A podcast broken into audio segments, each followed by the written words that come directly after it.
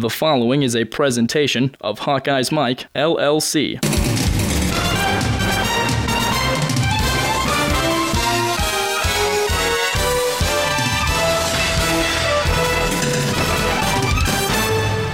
Sargent, the lone setback. He'll go with the two tight ends again and grind it. Sargent breaking tackles inside the 15, shoved out after a run of 21 yards. Iowa has now rushed for 91 yards today. Got another first down here. Sargent up the middle. Breaking a tackle to get in to score. 14-yard touchdown run after the onside kick and the penalty set the Hawkeyes up. Iowa rams it home.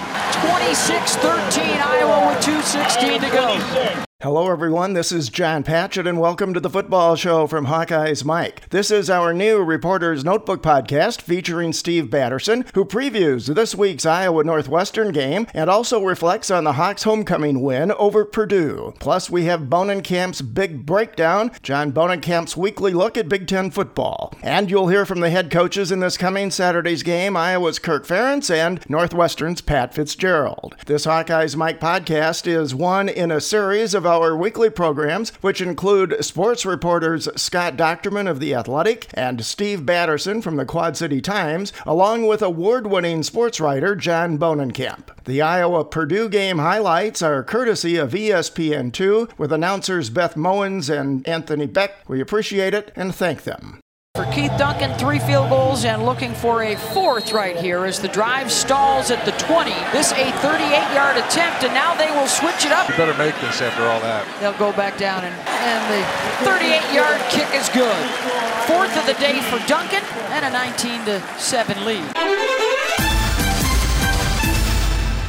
How many things have you touched today? Hmm? Ooh, a puppy. How many places have your hands been? Ooh, a keyboard. 24 hour hand sanitizer protection just makes sense. Prefens, a silica based hand sanitizer, protects your hands all day. Stays on up to 10 washings, moisturizes, alcohol free, and safe for the kids. So go ahead, touch anything and everything. Ooh, a toilet. Prefens, keep your hands germ free all day.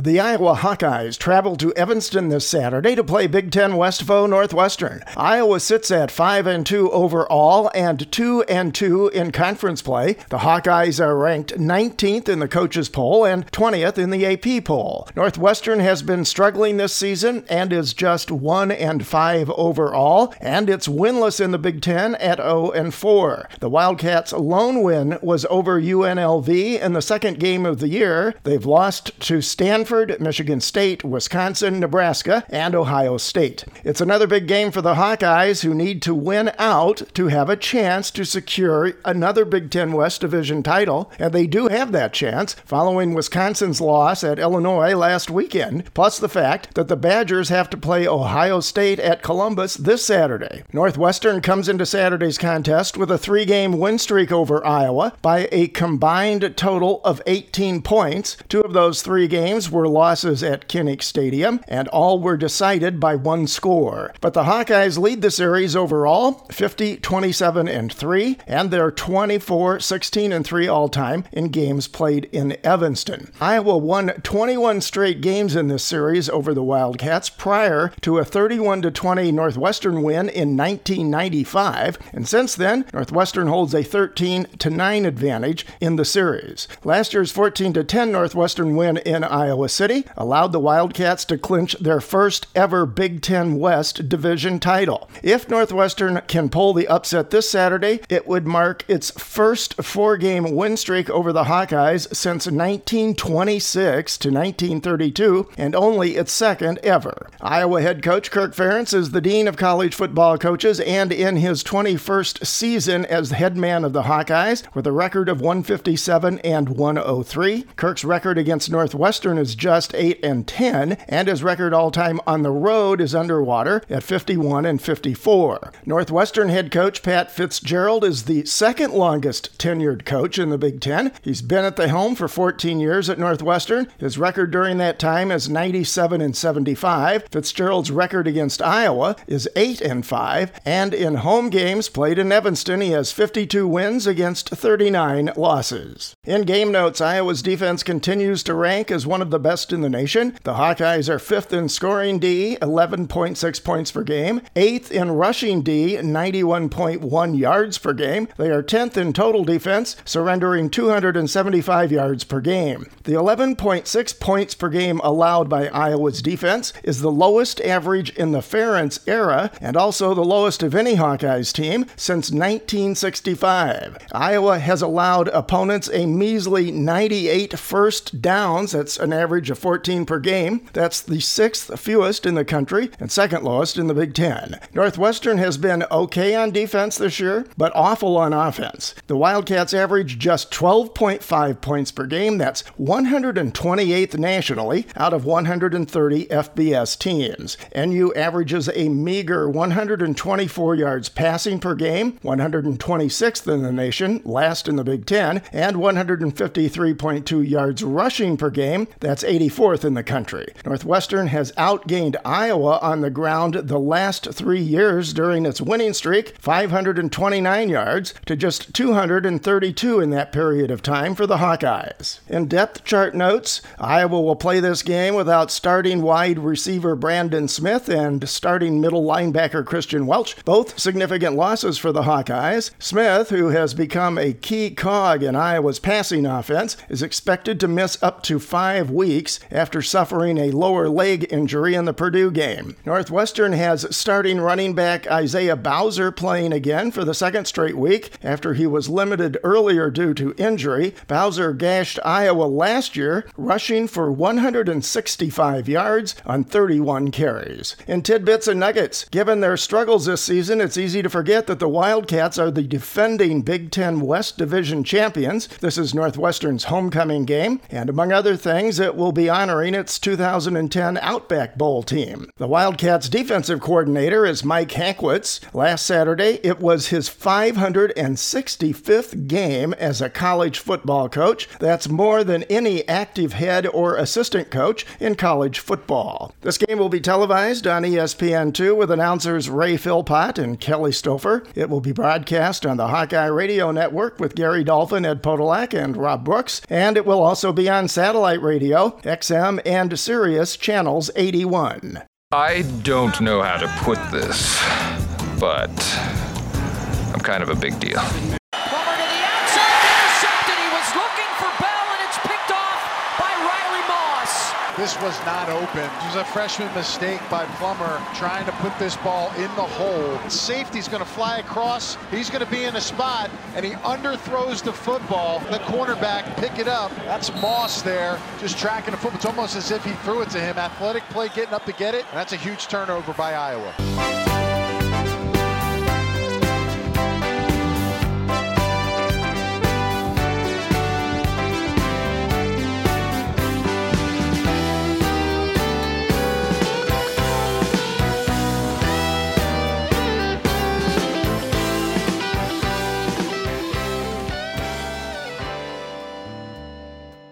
That music means Bonenkamp's big breakdown is next. You can follow John Bonenkamp on Twitter at John Bonenkamp, and you can read John's articles on Sports Illustrated's Hawkeye Maven at si.com forward slash college forward slash Iowa. John calls in next to talk Big Ten football, week nine in the 2019 season. John, as we head into week nine in Big Ten conference play, it's week eight for the Hawkeyes. Three of the nation's 10 remaining undefeated FBS teams are from the Big Ten. Ohio State and Penn State's not surprising as we talked the last couple of weeks. Minnesota continues to surprise, and the Gophers, Ohio State, Penn State, and Wisconsin have all already secured bowl eligibility. This weekend, if they win, Indiana, Michigan, and of course the Hawkeyes can do the same. Now, looking at last week's results quickly before we get into the week nine discussion, Minnesota won its ninth straight game last Saturday. That ties for the school's longest winning streak since an 18 game run from 1939 to 1942. They did it against Rutgers, which was, uh, you know, probably a lot easier than uh, the week before when they pounded Nebraska. Just when you thought things were becoming clear, crystallizing, especially in the West, uh, a little bit, they became really cloudy last week when Illinois kicked kicked a last second 39 yard field goal to defeat Wisconsin. What a stunner. Yeah, I mean, it was, you know, we were walking by the, the tunnel there at, uh, at, at Kinnick Stadium, and uh, we were walking by the Iowa locker room, and somebody was watching it on TV, and you could, you know, you knew what game they were watching, and then you could hear what happened, and you were like, oh, really? Illinois just beat Wisconsin.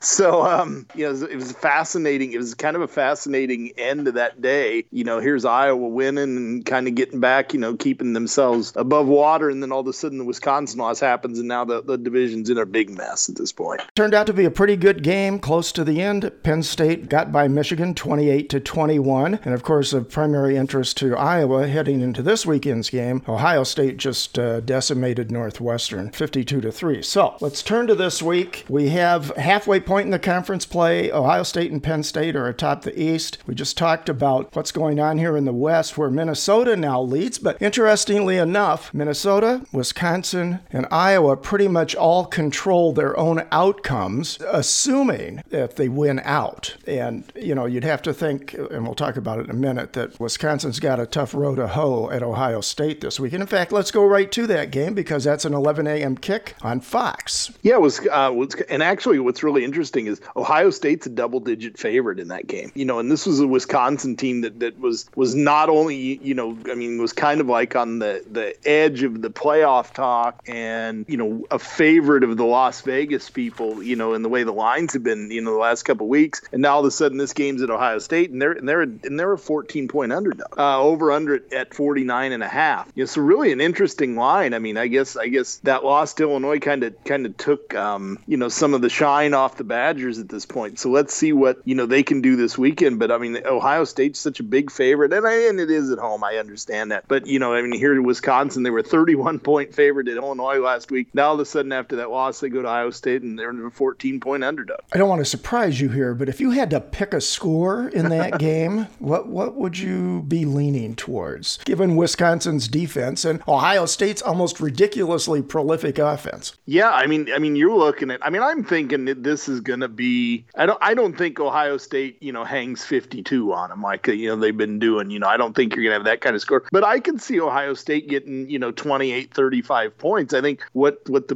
what the odds makers are saying here is that they don't think Wisconsin can really score much against them. So you know, or be able to run the ball. So I mean, I I think that's why I, I'm looking. I would think it would be like maybe a 35-20 game, something like that. I mean, because I think Ohio State, the way their offense is right now, I I mean, this will be probably their best the best defensive test they're going to see. But you know, it, it is it is interesting. Like I said, I think it's going to probably be around a 35-20 game, something like that. Boy, lo- looking ahead, assuming they don't stumble, that Ohio State Penn State game will probably not only be for the Big Ten East championship, but that could be one of the best football games of the season. Oh yeah, and I mean, and I mean, and really, when you think about it, that the winner of that one, I mean, obviously gets the the East Division title. I would, you know, and and is in the playoff hunt at that point because I think you know Penn State's kind of gotten themselves on the edge of it. Ohio State's just been so good this year, but you know, really interesting. You when you talk about the the the race in the West Division, it's like you know Wisconsin and Minnesota still play, but that game's at Minnesota. Minnesota has to play Penn State too, but that game's at Minnesota, and then you know you've got Iowa playing both teams. You know, it, it's going to be really interesting. The next three weeks, I think, really kind of shake this out. Okay, next another 11 a.m. kickoff on BTN. Illinois at Purdue, also an all West Division game. Another line that I found really intriguing. I mean, here's Illinois coming off that big win at home from Wisconsin. Here's Purdue coming off the loss at, at Iowa, and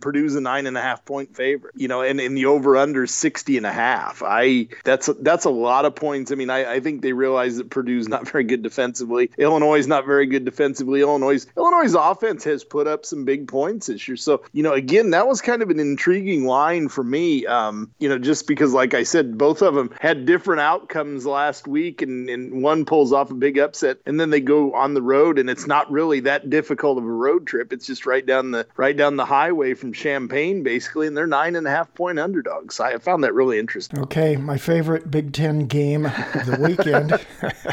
You know what's coming.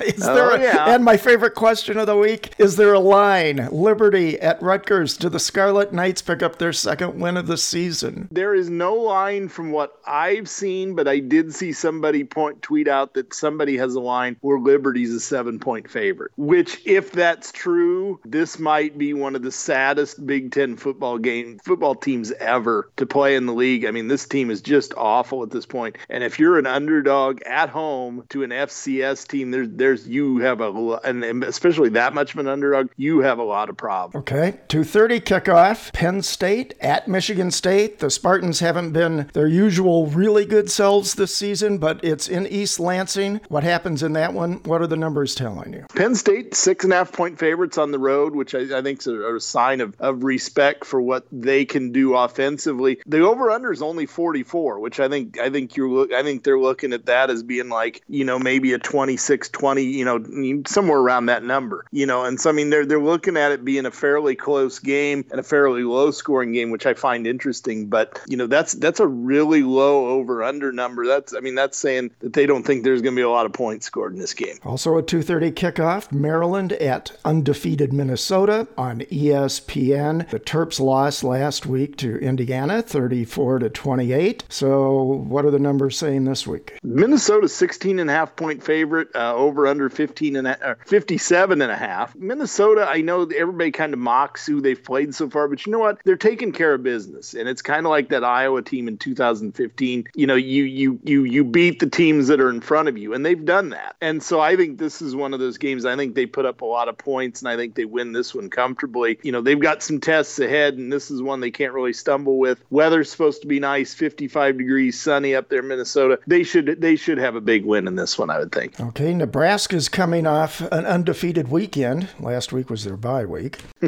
and they're hosting Indiana, and I've heard that uh, a lot of people like the Hoosiers in this one. 2:30 kick BTN. They're they the the Huskers are not a favorite at home to Indiana. Think about that. I mean, granted, Indiana's a one point favorite. Essentially, that game's a pick 'em. But um, I find that really interesting that that Indiana's favored like that. Over under 52 and a half. I think probably that's going to be an over game. I think both teams score a lot of points in that one. And a 6:30 kickoff. Big game for the Big 10 respectability here and really also for Jim Harbaugh's Wolverines at Michigan, Notre Dame, ABC. Pick 'em. That's a game. That's a that, the even the line is even in that one. Uh, I've seen some lines that have Michigan, you know, as a one point favorite. Uh, over under a 51. That's saying that, that this will probably be a game, and both of them will be in the 20s, low 30s, somewhere around there. I mean, this is, this is a key game for Michigan. I mean, if they if they lose this one, you're looking at them going, you know, maybe eight and four this season. You know, I I mean, because that puts them at five and three, and you still got to play Ohio State yet. So I mean, for as much hope as there was with this Michigan team to be eight and four, seven and five when this is all over with, I think puts a lot of heat on the head coach there. Uh, that's a night game, 54 degrees, rainy. It's supposed to be, so it'll be kind of interesting to see how that plays out. I, I like I said, I it's a it's a crucial game for Michigan, and and, and it's a toss up at this point. Okay, I forgot to mention at the at the top here that John's numbers come from the PointsBet Sportsbook at Catfish Bend Casino in Burlington, and now to the 11 a.m. kickoff that most of the people in this area care about. The Hawkeyes coming off their win over Purdue at Kinnick last weekend at Northwestern. It's the Wildcats' homecoming, and boy, have they struggled this season. Only one win so far. Oh yeah, and, and that game Friday night was a disaster. And I mean, Ohio State just got on them early and, and, and just kept the foot on the gas in that one. Uh, they get you know they get three points against that Ohio State team, and that that's you know not a good sign. Interesting line in every the interesting line in this one. Iowa's a ten point favorite. They started the week nine, but what's the the over under is the one that I found fascinating. It's only 37 and a half. So that's saying that that that, that Vegas is thinking this is going to be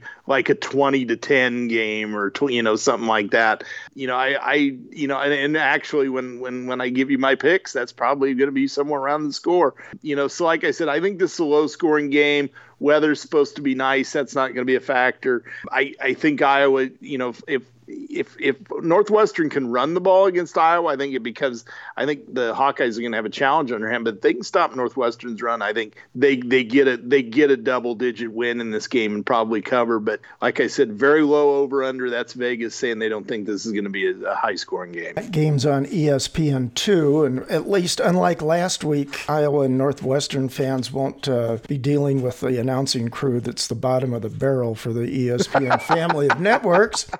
Dog with a bone. What what you thinking the score's going to be in that? I I'm going to go. I was I, I was going to go. I'm going to go Iowa 21 to 13. Um, I don't think they cover in this one because I think that's a pretty big line. But but I, I think they get just enough points to win. I think Northwestern maybe gets a touchdown late. I think Iowa stays in control it. I'm going to go with them 21-13. So the Wildcats, just so people know, are averaging 12.5 points per game. So you're giving them an extra I'm half gonna, point. Yeah, I'm going to give them that half point. Yeah. So late touchdown. Yeah. So 128th out of 130 FBS teams in offense. Yeah, so so yeah, if they if they run the ball like they have against Iowa in the past, it might be an interesting game. But but I think the Hawkeyes get out of there with a win.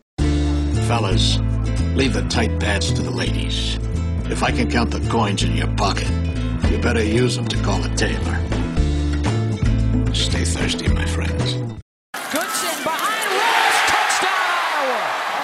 First rushing touchdown for the true freshman Tyler Goodson. Well, I was waiting for a cannon or some fireworks, something to alert us that Iowa finally scored a touchdown. The crowd got really excited. Goodson helping out on the ground on that nine-play drive to cover 72 yards. They got the ball off the interception, and they scored 16-7 Hawkeyes.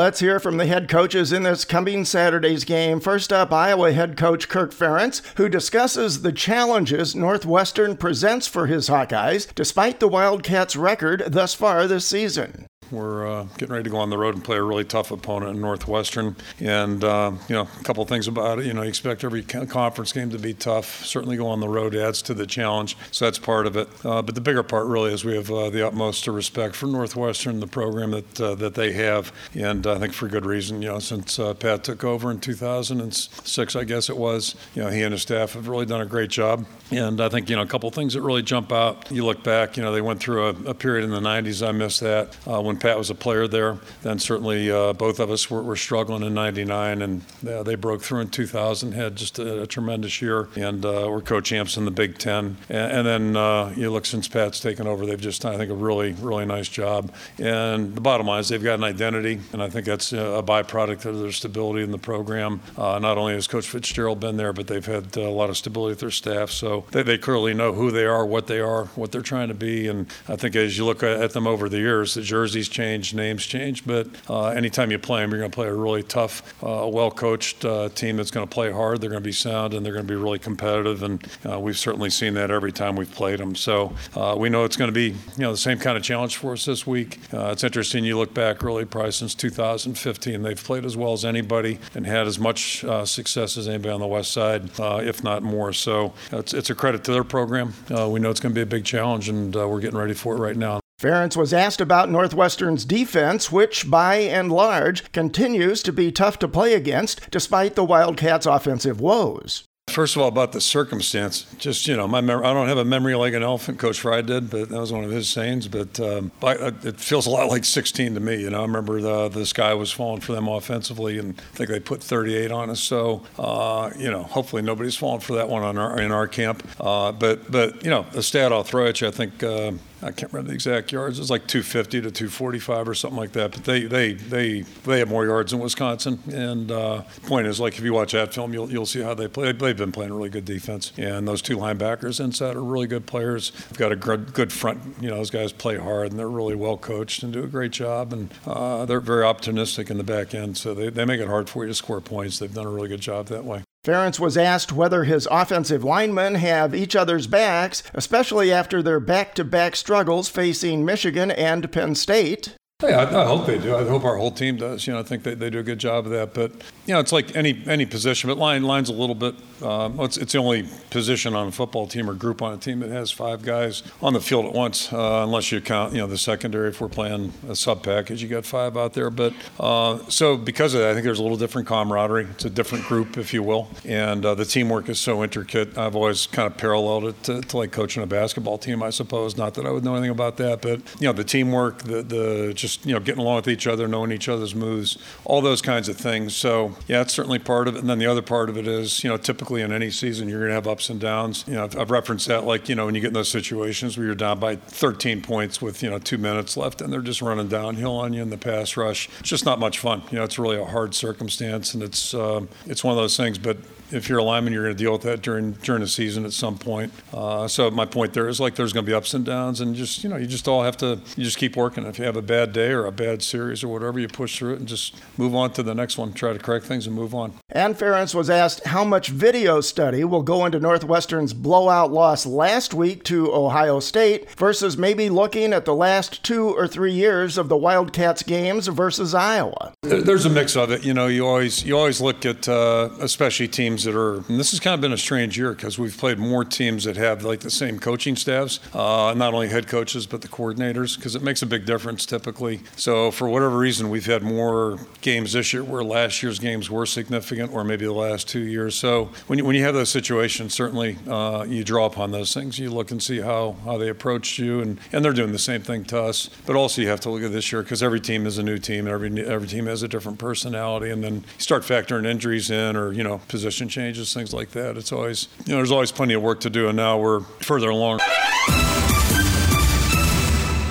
Next, we hear from Northwestern head coach Pat Fitzgerald, who knows what it's like to play Iowa. We take on an, uh, another outstanding opponent in the Iowa Hawkeyes, Coach Ferentz, obviously the dean of our coaching staff in the Big Ten and, and the longest tenured head coach in the country. The level of consistency, physicality, execution, success, uh, you know, Coach Ferentz and his staff are the benchmark. They've got great players uh, and going to be a huge challenge for us. So we've got a ton of respect for the Hawkeyes. So we know uh, what and how they're going to play. I mean, they're outstanding. Fitzgerald talks about what his struggling team needs to do to right the ship and prepare for the Iowa game halfway through the season looking at exactly where we're at and why we're at where we're at and talking about the things we talk about keys to victory and in areas that we're not doing the things that winners do. One big area collectively as a team obviously is the turnover ratio and that's something that we've been really good at here. It's been typically something that has been um, you know one of the hallmarks on why we have success and obviously we're on the wrong end of that in a major way and that's got to get fixed and that's taking care of the ball and then taking the ball away. We're 0 for the last 2 weeks uh, as a defense it's something that we stress daily and work daily, and we're not going to stop doing that. It's critically important that that gets flipped around in the back half of the season. And then uh, use a little analogy, you know, when things aren't going great, and it's, you know, obviously a technology world that we all live in, um, there's three magic buttons to getting things fixed, but they all have to be pressed at the same time. And that's Control, Alt, and Delete. It restarts it. That's what we talked about this morning about restarting. So if you just hit one, like so, so of the coaches type like this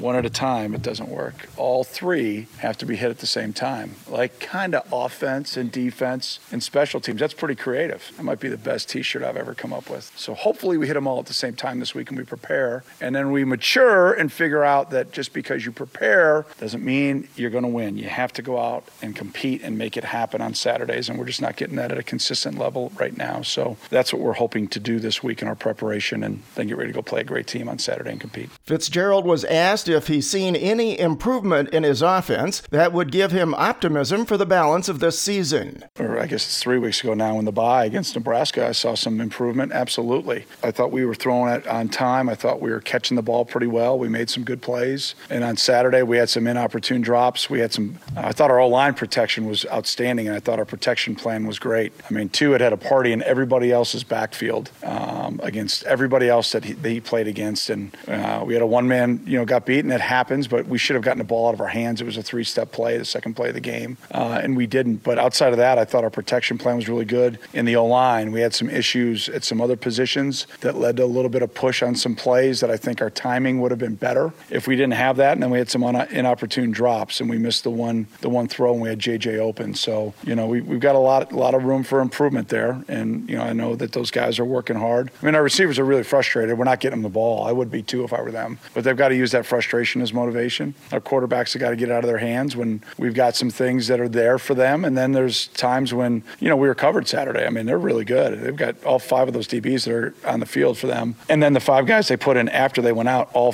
ten will be drafted, uh, and and they played really well and they played clean, and you just tip your hat. I mean, a group in Columbus has played clean in every game, and that's a great credit to them. That's why you know if I had a ballot, I'd vote them number one in the country right now. Nobody's playing cleaner. You know they're the best team in the country right now, and they're playing that way too. Coached that way. They're playing that way. They're executing that way, and obviously they're incredibly talented and deep. So I'm not going to overanalyze the last game, but I thought two games ago, I thought we were hitting a pretty positive stride. And Pat Fitzgerald was asked if it's any easier to get up for Iowa since Northwestern appears to regard the Hawkeyes as one of its main rivals. It, it doesn't make it any easier. You know, another top 20 ranked team in the country uh, with one of the best defenses in the country, a team that uh, has battled through a bunch of injuries. As you've seen, some of their guys have to step up on tape has been really impressive. Uh, to look at their depth, they've got a senior quarterback who's won a ton of games there, very veteran uh, uh, group of old linemen. You know, it's it's an outstanding football team. So, you know, I wish I had time right now with this year's team for me to look a lot at what our opponent is. We we don't have that right now. We don't have that luxury. We're trying to get our guys to trust what we're doing during the week and, and execute fundamentally first, and then conceptually second, especially on offense right now. And uh, we just got we got half the season left, and we're going to work relentlessly to get it done in a positive fashion.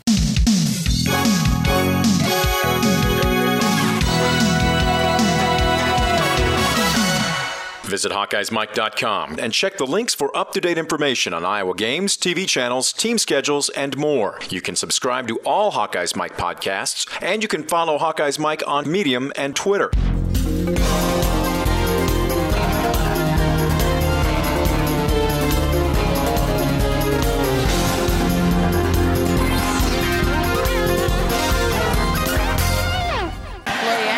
They'll throw the receiver screen the other way. And dancing down inside the 10, Amad Anderson. The ball stripped out at the tail end of the play.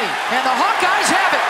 Uh, they're going to have to look at this. Uh, it looked like he was down, Beth. Well, the ruling on the field is a fumble and a recovery for Iowa. Geno Stone with the strip of Amad Anderson, and the recovery by Matt Hankins, and under review, the play stands. The call stands. So it's Iowa football and a red zone turnover for Purdue. Time now for our reporter's notebook feature this week with Steve Batterson. You can read Steve's articles in the Quad City Times and online at qctimes.com. You you can also follow Steve on Twitter at SBAT79. Steve reflects on Iowa's 26 20 homecoming win over Purdue, and he previews the matchups in this Saturday's game Iowa Northwestern in Evanston. Steve Batterson's back with us. Reporter's Notebook feature Iowa at Northwestern in a Big Ten West contest. Very important game for the Hawkeyes. But before we go to that Hawkeyes Wildcats matchup, Steve, your reflections on Iowa getting back on the winning track, topping Purdue last week at Kinnick on homecoming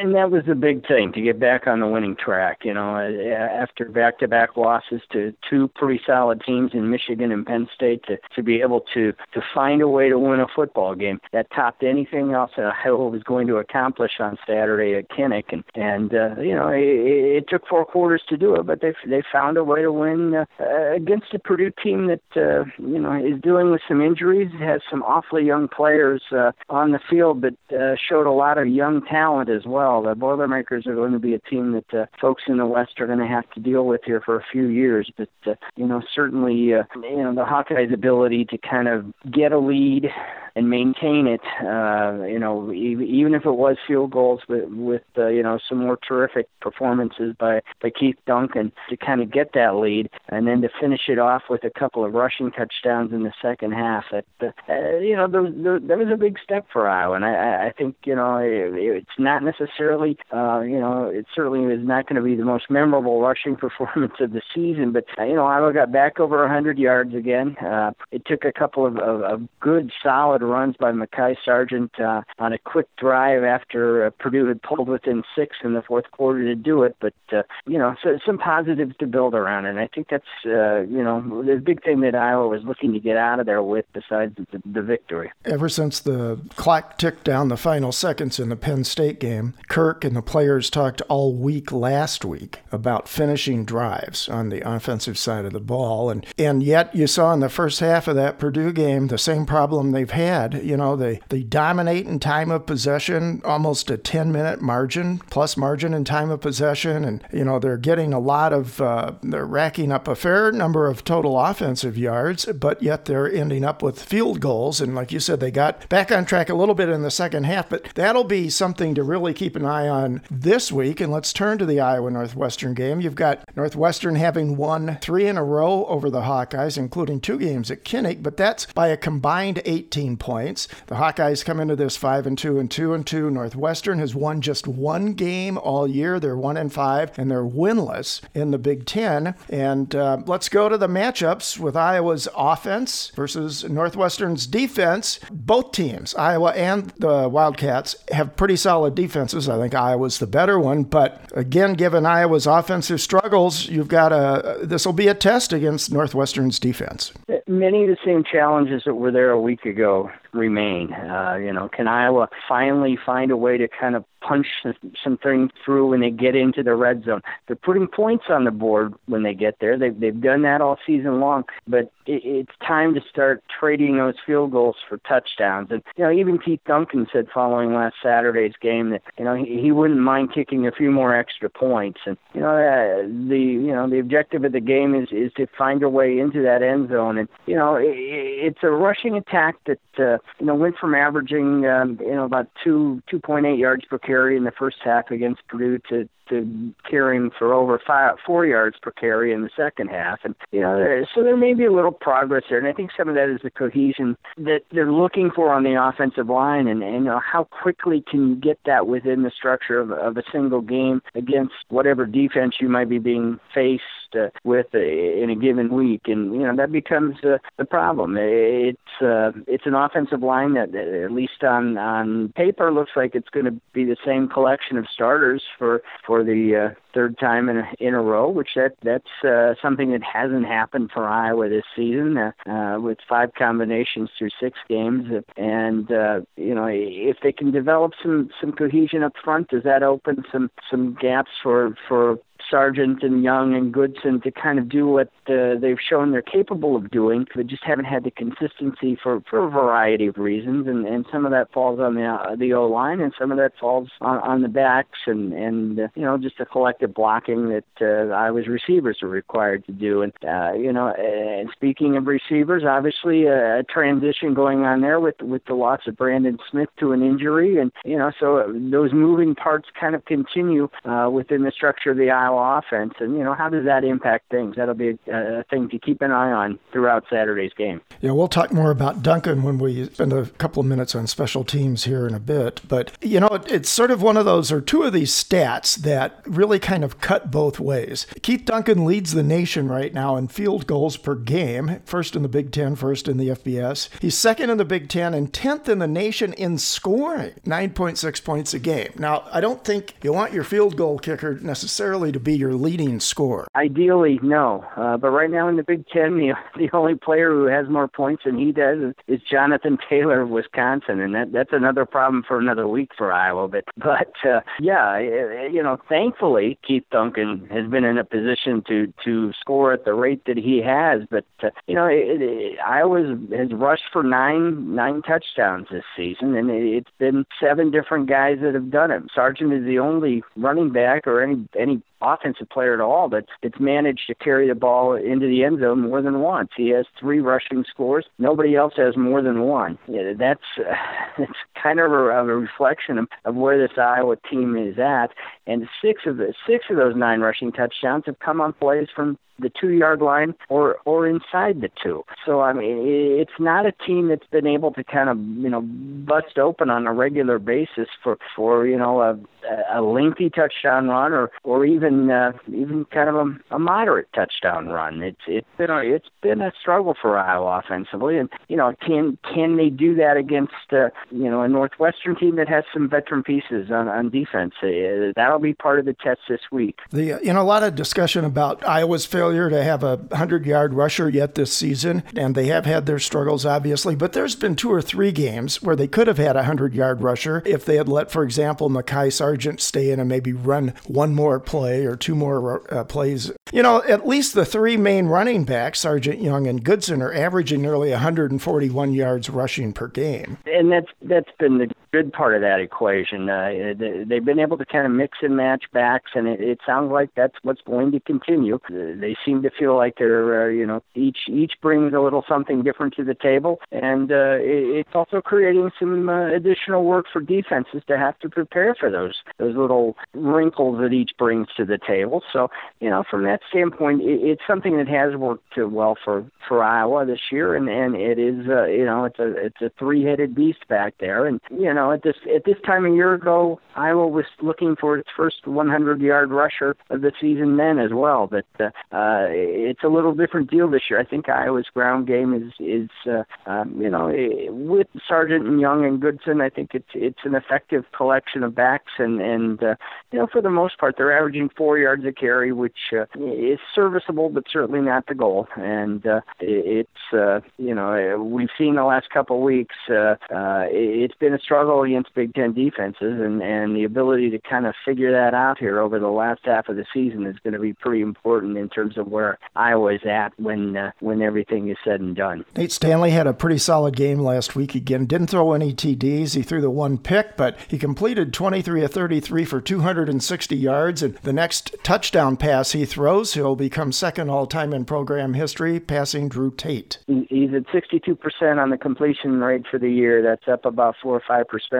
over a year ago, and that's uh, you know that's a good that's good progress and good growth from uh, from a senior quarterback who's uh, who's for the most part has been playing like a senior quarterback. He's done a decent job of leading this offense, and and uh, he's had a lot of things thrown at him with uh, with the injuries that Iowa's had at a number of positions. And uh, he uh, you know for uh, you know lack of a better term, he he he's been you know the the veteran guy that that you need at the controls of uh, of the ship, and and uh, uh, so far, you know, it's led Iowa to five wins and a, and a couple of close losses. So the Hawkeyes have nine rushing touchdowns. They have nine receiving touchdowns. Let's talk. You mentioned Brandon Smith being out, and that's a big loss because he's been really, really good and getting better in every game. Now there's some juggling and some switching going on, maybe slightly different positions. You know, it's going to be up to Smith Marsette, who's also been terrific. Ragaini, Tyrone Tracy. Some focus early on at Kirk's press conference on Tuesday with with Smith out. Why wasn't Oliver Martin on the two deeps? And I think the main answer there is that Calvin Lockett has has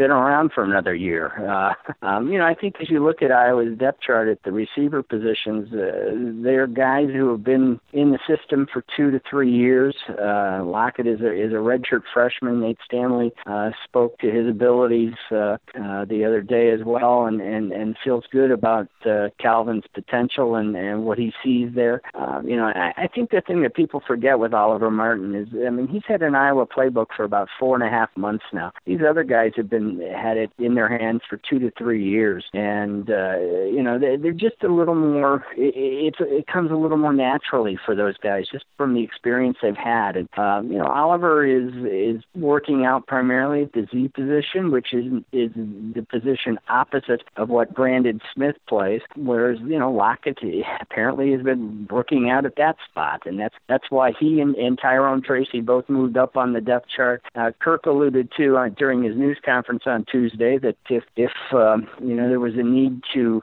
uh, Tracy out of the game for some reason, that that Smith Marsette would probably be the most likely guy to to shift over to that side of the field. Uh, he's kind of interchangeable at both spots. That would move other guys up, including Oliver Martin, who who uh, Kirk said will be in the mix this week and is, is certainly getting more reps. And you know, somebody's going to have to step up and, and kind of fill you know fill the success that Brandon Smith's been having lately. I mean, he he was hurt at the end of a nine reception game. He he caught the ball fairly well the previous week as well against Penn State, and uh, you know, this is a kid that's been getting better throughout the season and a third year guy that uh, you you know having you would hope to see that kind of growth from a from a receiver, and and uh, he uh, he delivered uh, before before he went down, and uh, looks like he's going to be out from three to five weeks, is what Kirk estimated uh, Tuesday with a, a lower right leg injury of some sort, and uh, that uh, apparently was a little worse than maybe what they initially thought, and so other guys, you know, this it's going to be up to to Ragaini and Tracy and and Smith Marsette, and and whether it be Lockett who who hasn't caught a pass all season, perhaps Oliver Martin, perhaps uh, tight ends, uh, perhaps running backs. Somebody's going to have to step up and, and kind of uh, fill those shoes in, in, in the passing game. And, uh, you know, the passing game has been Iowa's bread and butter so far this season, and, and it's going to need to continue to be there because there's still a string of solid rushing defenses that are kind of out there uh, waiting in the wings as, as Iowa moves deeper into the schedule. Yeah, I think the thing that fans are wondering, you had a, Oliver Martin was a starting wide receiver for Michigan, and now he's not even on the depth chart, even after Smith goes down. And on Monday, when I tweeted out the uh, updated depth chart for the Northwestern game, within two minutes, I had several responses on Twitter saying, Where's Oliver Martin? So we'll see if that question gets answered. The other thing you mentioned earlier, uh, which I think is important to go back to, and that's the offensive line. And while, yes, the starters listed are the same as last week, you saw how quickly one of those guards got pulled in that game and, and didn't see much PT after that. And that's one of the uh, twins. And it does look like Brian Ferentz is going to go with the two younger, the two, the true freshmen in Britt and the redshirt freshman in Ince at the uh, at the guard positions here, maybe here on out. It, it certainly looks like we uh, they, they used four guards last week in the first half, and uh, there's some experimentation going on there. Um, I, I think that uh, um, you know they're looking for that consistency. They're looking for for the cohesion that that has to be there for an offensive line to be effective. And and uh, you know my, I I think that search is probably going to be ongoing. I, I'm just not sure that you know I, that whether it be Justin Britt who who has done some terrific things as a, as a freshman or or Cody Ince. Uh, uh, a redshirt freshman who's amongst a number of redshirt freshmen within the offensive line group right now that uh, uh, you know they're all getting a look and and it's going to come down to consistency of performance uh, within games. And whoever performs I think is going to be out there. And, and if you don't I think there will be a fairly quick hook particularly at the guard spots where, where Iowa has struggled a little bit. And and uh, it will be interesting to kind of see how that evolves over the next few weeks. But uh, you know certainly they're searching for some consistency there. Consistency not only in, in who's out there, but uh, certainly in in uh, how successful they are once they are on the field. Yeah, Kallenberger's done okay at the right guard. It's the uh, you know you can't afford. You saw in the Penn State game, it, it even made Linderbaum look bad at center because the the other guard position was like a, a, a rotating turnstile. Yeah, and, and and that's just the one thing that you know you, you can rotate running backs to a degree. You can rotate receivers, but you know when you start rotating alignment on a on a regular basis, you're you're playing with fire a lot of times, and and uh, it's uh, the, the rotation that we've seen all season. A lot of that has because, been because of Iowa's youth in a lot of areas, as, as well as injuries, and that's that's been a, a tough nut for these guys to crack at this point. The consistency just hasn't been what it needs to be to to be a top level offensive lineman uh, line, and that is something certainly that we've come to expect from Iowa over the years. But right now, the personnel, in many ways, especially on the interior of that line, it's just not experienced enough yet to have the kind of consistency that it takes to compete at an exceptionally high level. The one thing Northwestern has been reasonably consistent with this season is their defense, and they've had the capability and have shown it in most of their games of putting pressure on opposing quarterbacks. They've got a, a really good defensive end in, in Joe Gaziano. They've got, you know, a linebacker group that in the past uh, couple of years has given Iowa problems, including Paddy Fisher, who I think this is his eighth year in the program. At least. He's yeah. on the Jeff Settles plan. They've got 32 tackles for loss. They've got 12 sacks. They've got 10 quarterback hurries. So that's 54 on the season, and um, that's a little bit less than Iowa. But, you know, that defense has spent a lot of time on the field given Northwestern's offensive struggles. Uh, a group that was expected to be kind of the strength of that football team, and, and it has been for the most part, but uh, you're, they, they've been worked a lot. And, uh, you know, Blake Gallagher's an, another guy in that linebacker group that's pretty good. Uh, they've got the potential to create a lot of issues. Uh, you know, Gaziano and, and Chris Bergin uh, up front have have um, created some problems. You take a look at Alex Miller on the on the defensive line is is a fairly veteran guy as well. They've they've been you know they've been uh, putting a ton of pressure on folks, and you know that allowed them to keep uh, hanging with Wisconsin for a while. Uh, you know they're they're built a lot in the same style uh, defensively as as as an Iowa and as a as a Wisconsin. They're they're they're an aggressive type defense. When they have the experience, uh, you know, Northwestern's been able to to d it up with anybody in this league, and and uh, this group was expected to be a uh, you know a solid group. The one thing that hasn't happened for them is that the offense has been so inept at at, at scoring points and and moving the football that uh, these guys have spent a lot of time on the field, and you know over the course of a game, they've they've worn down a few times, and and uh, you know last weekend Ohio State just kind of picked them apart. Yeah, they got a nice cornerback in Greg Newsome the second. He's got nine pass breakups, but the Wildcats as a whole only have two interceptions. And as Monday press conference, uh, Pat Fitzgerald spent quite a bit of time talking about how they need to really improve. Well, they need to improve in all three areas, but he talked about their turnover margin. They're minus six so far this season. It, it was a talk that was eerily similar similar to to some of the words we were hearing out of Iowa folks the previous week about how the turnover margin numbers needed to kind of tilt back in the other direction. And yeah, Northwestern's turned the ball over 14 times on offense this season, and it hasn't been real productive in terms of creating turnovers. Uh, the the two interceptions, as you mentioned, uh, they, they've uh, recovered uh, six fumbles. So it, it's a group that has spent most of its time just trying to stop the other opponent and hasn't exactly been able to to create turnovers which has been a real hallmark of, of what Pat Fitzgerald's defenses have been about in past years. They've been able to create some issues for opponents uh, based on turning people over and that that and it, while taking care of the ball. And that part of the equation is something that they've got to get cleaned up on offense. But but uh, the lack of, of of any sort of a, a margin, they're 13th right now in the Big Ten in, in turnover margin. It, it's it's been impacting the outcome of games. So a little symmetry here. Iowa's offense is averaging 25.0 points per game. Northwestern's defense is giving up an average of 25.2 points per game. So, who has the edge here? Iowa's offense versus Northwestern's defense? I guess we have to figure that Iowa's going to score 25 points then, right? But uh, I, I think I think that does give Iowa an edge. I think Iowa is, you know, hot and cold as the Iowa offense has been at times. I, I, I do think that uh, I think the points will be hard to come by this week for Iowa again. Uh, it's another matchup against a fairly solid, stout defensive front that is built to stop the run, and and uh, Nate Stanley will need to get the passing game kind of figured out with its uh, its changes this week. And if that happens, I think Iowa will have a chance to have have an edge on that side of the ball. Okay, let's turn to the matchup between Iowa's defense and Northwestern's offense. Uh, Northwestern is averaging 12.5 points per game and that is 128th out of 130 FBS teams. Been a, uh, a, an endeavor to say the least to to find the end zone if you're Northwestern, and and that's been a that's been a constant going back, you know, throughout throughout the whole season. I mean, they scored seven points in their opener against Stanford. And, you know, they, they've seen some good defenses. They've, you know, they've played Michigan State, scored 10. They,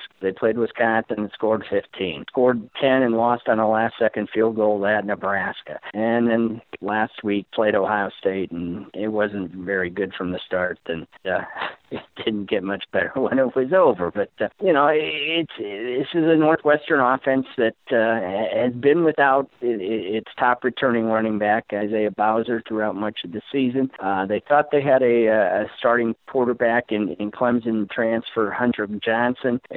We've seen uh, inconsistency from the start from him. Uh, they've turned to Aidan Smith at times, a junior who's been around for a couple of years. He struggled. Both of those guys have combined to complete 47% of the passes that they've attempted. So it, it's been a it's been a real issue to move the football for Northwestern. You know, uh, the numbers that they're putting up are in the within the Big Ten. Only Rutgers, uh, which is a miserable football team, uh, even is anywhere close to what uh, to what the Wildcats have been able to get done on offense. And and uh, so Bowser is back from his injury. I guess if there's good news for Northwestern, that's it. Uh, Drake Anderson is a kid who's leading them in rushing right now, and he's at 67 and a half yards a game, which is fairly respectable. But uh, you know, for Northwestern to be successful, especially with a passing game that's that's been as poor as, as their passing game has been, they've got to find a way to to average uh, a little better than uh, than the the three three and change that they're averaging per carry right now. Yeah, Aidan Smith has started the last three games at quarterback after Hunter Johnson. Uh, Green went down at that position. Smith has thrown five picks. Johnson four. That's ten interceptions. They've got two passing touchdowns. They have eight touchdowns all season long. Yeah, it's been you know it's been a combination of playing extremely good defenses and and extremely bad offense, and and that's that's not a good combination for anybody. And uh, you know certainly this is a team that probably needed to get off to a faster start, and uh, there were some expectations uh, placed on Hunter Johnson coming in uh, a, a year ago. He he'd been with the program for a while, went through spring ball and such, but the consistency just just never materialized. And and uh, you know they they're they're at the midpoint of their season at one and five. They still have a non-conference game left against UMass coming up here next month. But um, it, it's uh, you know if things are going to turn around, they're going to have to turn around pretty quickly. And so far there haven't been many signs of that happening, especially with the way Ohio State just dismantled them last week. Yeah, they have. Um, they're only averaging 124 passing yards per game. I, you know, without going back and looking in the record books, I think it's been a while, especially uh, the last two coaches at Northwestern, since they're that kind of passing yardage is sitting here halfway through the season. On Iowa's uh, defense, just when the defensive secondary gets most of its parts back and becomes healthy, it looks like Kristian Welch, Iowa's starting the middle linebacker, is going to miss a second game. Uh, but they've had some other folks step up so far this season and look pretty solid. Jack Koerner, Colbert, but one of the real stars that's emerging here is Geno Stone. Uh, no question. Uh, you know, Geno is uh, was expected to be kind of the leader in, of the back end of the defense this year, and especially uh, you know losing uh, uh, Hooker and, and Gervase, and uh, he he has he has stepped up and, and and been the kind of performer that you know you would expect a, a veteran guy to kind of kind of be. He's he's uh, forced a couple fumbles. He's intercepted a pass. He, he's disappointed he hasn't intercepted more passes. He just seems to be in the middle of everything back there, and and uh, you know in a good way. I mean, it's not that he's trying to you know do too much. He's trying to do what his responsibilities are and create some havoc back there, and and uh, you know that that's that's allowed Iowa to to be uh, the kind of defensive unit that they've been. You have a couple of, of young guys and a redshirt freshman in, in Dillon Doyle and and a true freshman in Jack Campbell who who are going to be uh, kind of sharing the load in the middle of that defense at middle linebacker for the second straight game and in, in Kristian Welch's absence and um, you know both of those guys performed admirably last week and Kirk kind of alluded to on on Tuesday that uh, you know uh, he felt that by sharing the position the way they did it kind of took pressure off of both of those guys and that was one of the things that Dillon Doyle talked a little bit about on on Saturday was he thought it was a situation where they both kind of helped each other get through it and and uh, you know I think that's uh, it certainly you know seemed to to be a fairly effective way of dealing with the, another injury situation on defense that uh, for Iowa, and and the results have continued to be good team defense. Uh, you know, they're keeping people off the scoreboard, and and uh, uh, that 11.6 points per game right now is is uh, you know that's a pretty impressive number, and uh, you have to go back a long ways in the Iowa record book to to find a team that allowed fewer per game, and and uh, this is a, a Hawkeye team that uh, you know if they can continue to do that, and, and the offense can continue to generate something. Um, they, they've got a chance to continue to win a lot of football games. We've talked about it almost every week, but the opposing offenses are really uh, ganging up on AJ Epenesa and holding his tackling numbers down. But he still has three tackles for loss, three sacks, and eight quarterback hurries. But one of the beneficiaries of uh, Epenesa having two and sometimes three people on him is Chauncey Golston, who's putting up some really nice numbers. Yeah, and I, you know, I think we kind of expected Chauncey to be in a position to, to see a lot of action as as people kind of doubled and triple teamed AJ. Uh, you know, you, it, the natural flow of things is going to be the other end of that line, and and Chauncey has uh, uh, kind of built off of a, of a solid finish to to uh, last season. You know, he he's got uh, five tackles for a loss, a couple sacks, six quarterback hurries. So you know, he, he's creating his own kind of havoc up front on the other side. And you know, while AJ Epenesa's numbers might not be where they were year ago, he's still impacting the game in a, in a lot of ways. And and uh, you know whether it be just just from uh, you know the, those few opportunities he gets to to chase down a quarterback or or uh, you know impact a, a play, or simply by the the traffic that he's sending over for for Chauncey to take care of. And it, it's been it's been an interesting and, an, and a fairly productive front four, and it's a front four that's starting to show some depth uh, development. Uh, Jack Waggoner, or excuse me, John Waggoner, uh, had his first career tackle uh, last week in in the Purdue game, and uh, redshirt freshman out out of Dowling, and and you know a, a kid with a bright future as well. So it's been a it's been a, uh, a situation where I was starting to get back to that kind of rotation that they like, but uh, certainly Epenesa has been the anchor up front. Last weekend against Purdue, with the defensive secondary more healthy than it's been almost since the start of the season, you saw Phil Parker employing a little bit more of the 4-2-5, the nickel. You saw some cash. I would expect probably Iowa won't have to go to that very much this week, given what's going on with Northwestern's offense, especially its passing game struggles. Yeah, I I, I agree with you. I, I think probably the four three is is probably where Iowa is at. But you know, they certainly now know that they can do it. I think they were certainly satisfied with uh, with the play of Dane Belton on the back end uh, last week. Another true freshman kind of stepping up and, and and you know elevating his role within within what I was trying to do. And you know, the good thing is that when Iowa does get into into those passing situations, they can slip into the four two five and and and certainly uh, you know do some do some damage that way. You know, this is a, a Northwestern team that probably will you know try to run the ball as effectively as they can, and and uh, probably the most effective way to deal with that is is, is to start with that four three and, and see where that leads you. And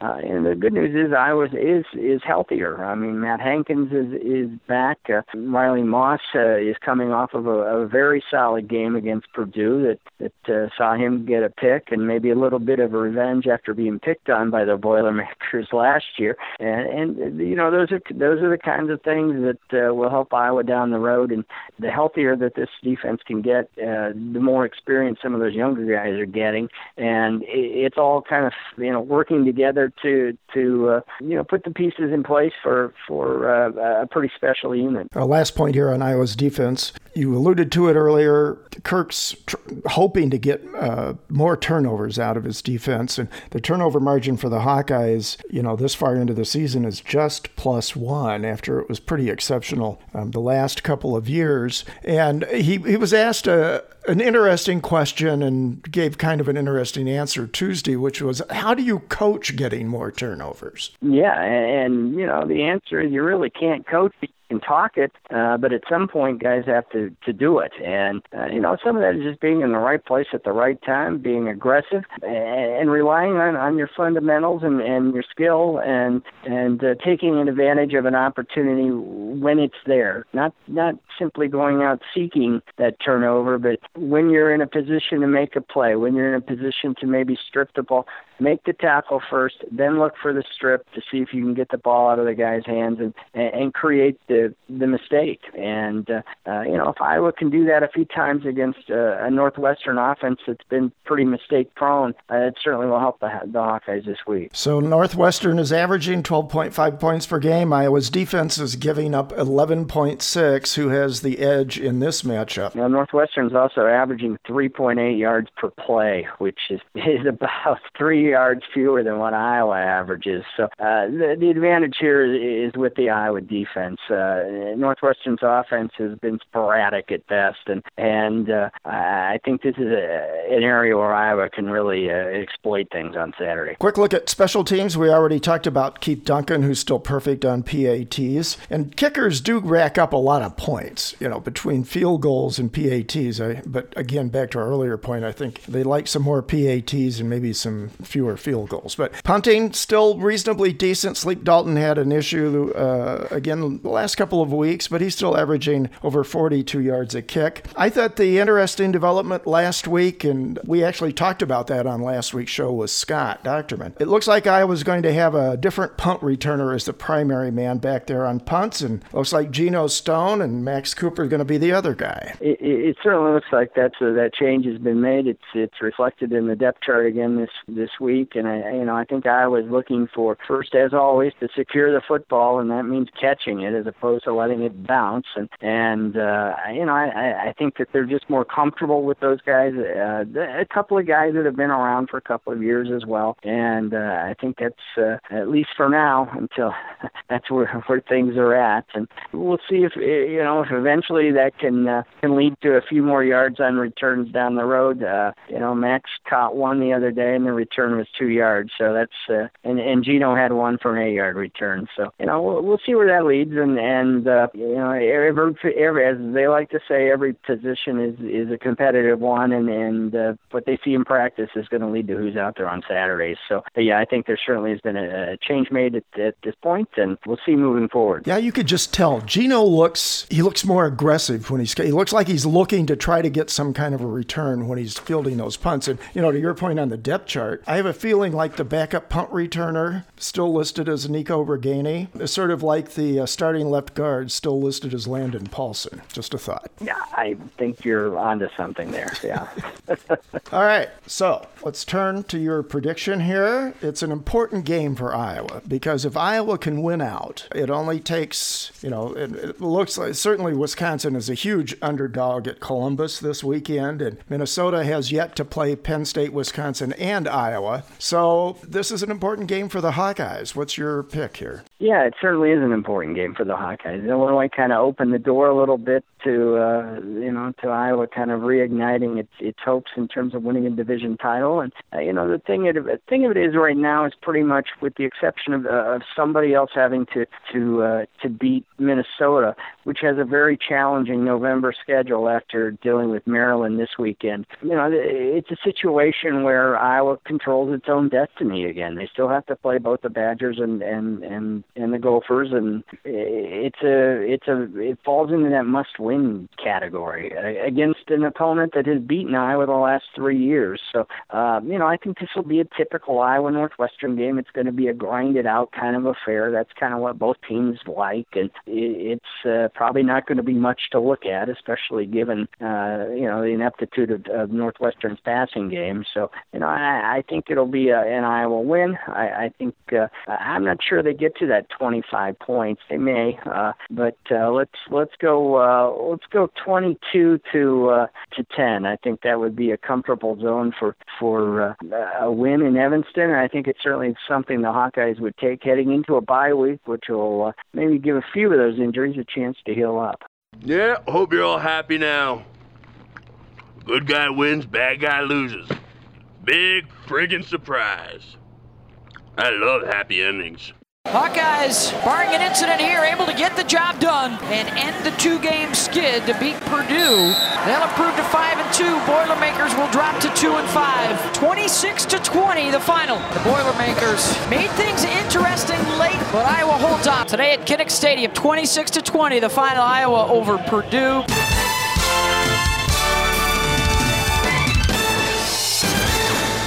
Our thanks again to ESPN2 for the Iowa Purdue game highlights, and thanks as always to Steve Batterson and John Bonenkamp. We hope you've enjoyed this program. All Hawkeyes Mike podcasts are available and can be subscribed to on Apple Podcasts, Overcast, Spotify, TuneIn, and Stitcher. HawkeyesMike.com, podcasting original programming on Iowa athletics for 13 seasons. It's all Hawkeyes all the time on HawkeyesMike.com. One passion, many voices. Nice work, everyone. Sharp broadcast. Really good. Everyone on the floor as well. Really a lot of hustle. I liked it.